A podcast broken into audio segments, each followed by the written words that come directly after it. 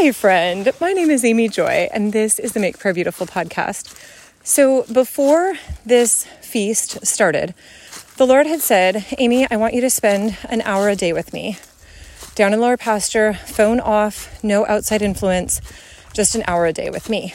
And that was interesting. You know, I I would often go down to the lower pasture for an unspecified period of time but I wouldn't always turn my phone off. And usually I wouldn't get any cell, I have no cell coverage down there. But every once in a while there'd be a breakthrough text or something, and I'd get a little bit distracted. And so it was an interesting exercise to say, I am entirely disconnected for this next hour. And it was beautiful. And I had been really faithful with that. And then I got a little bit sick um, during, I think it would have been maybe the first week. And I remember at one point I had gone to my hiking trail to do the different prayer calls that I would do on a normal Thursday afternoon. And I got home and I thought, I still have some of my time left because I had started counting my, my time alone with Jesus while I was driving. And I thought, I'm just going to sit in this car and and just rest in God's presence. And I fell asleep for a while. And so that was an interesting hour. You know, it was like my time with Jesus today looks more like I'm just sleeping in his presence. And yet that is also really beautiful. That's also a sign of trust. And so I didn't feel like that was wrong or bad or anything.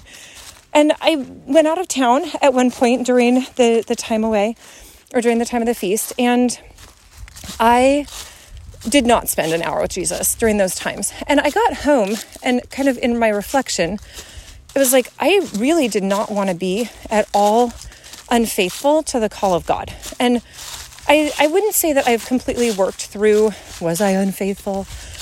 I don't know. I, maybe there's some things I just don't actually want to ask the Lord about quite yet. But as I was just kind of reflecting with the Lord over these last few weeks, I feel like what the Lord said was, it's never been about your faithfulness. And I know that I say this to other people, but it's also just a helpful reminder for me to say, you know what, Lord, I am human and I maybe don't always make the best decisions or know how to engage in the right ways always. And yet you go before. And so you invite me to do something.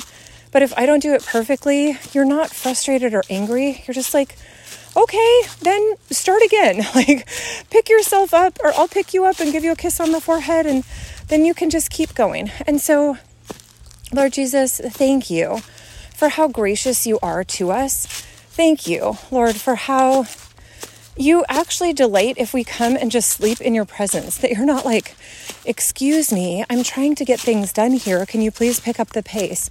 And so, thank you for your patience with us. Thank you for your gentleness with us.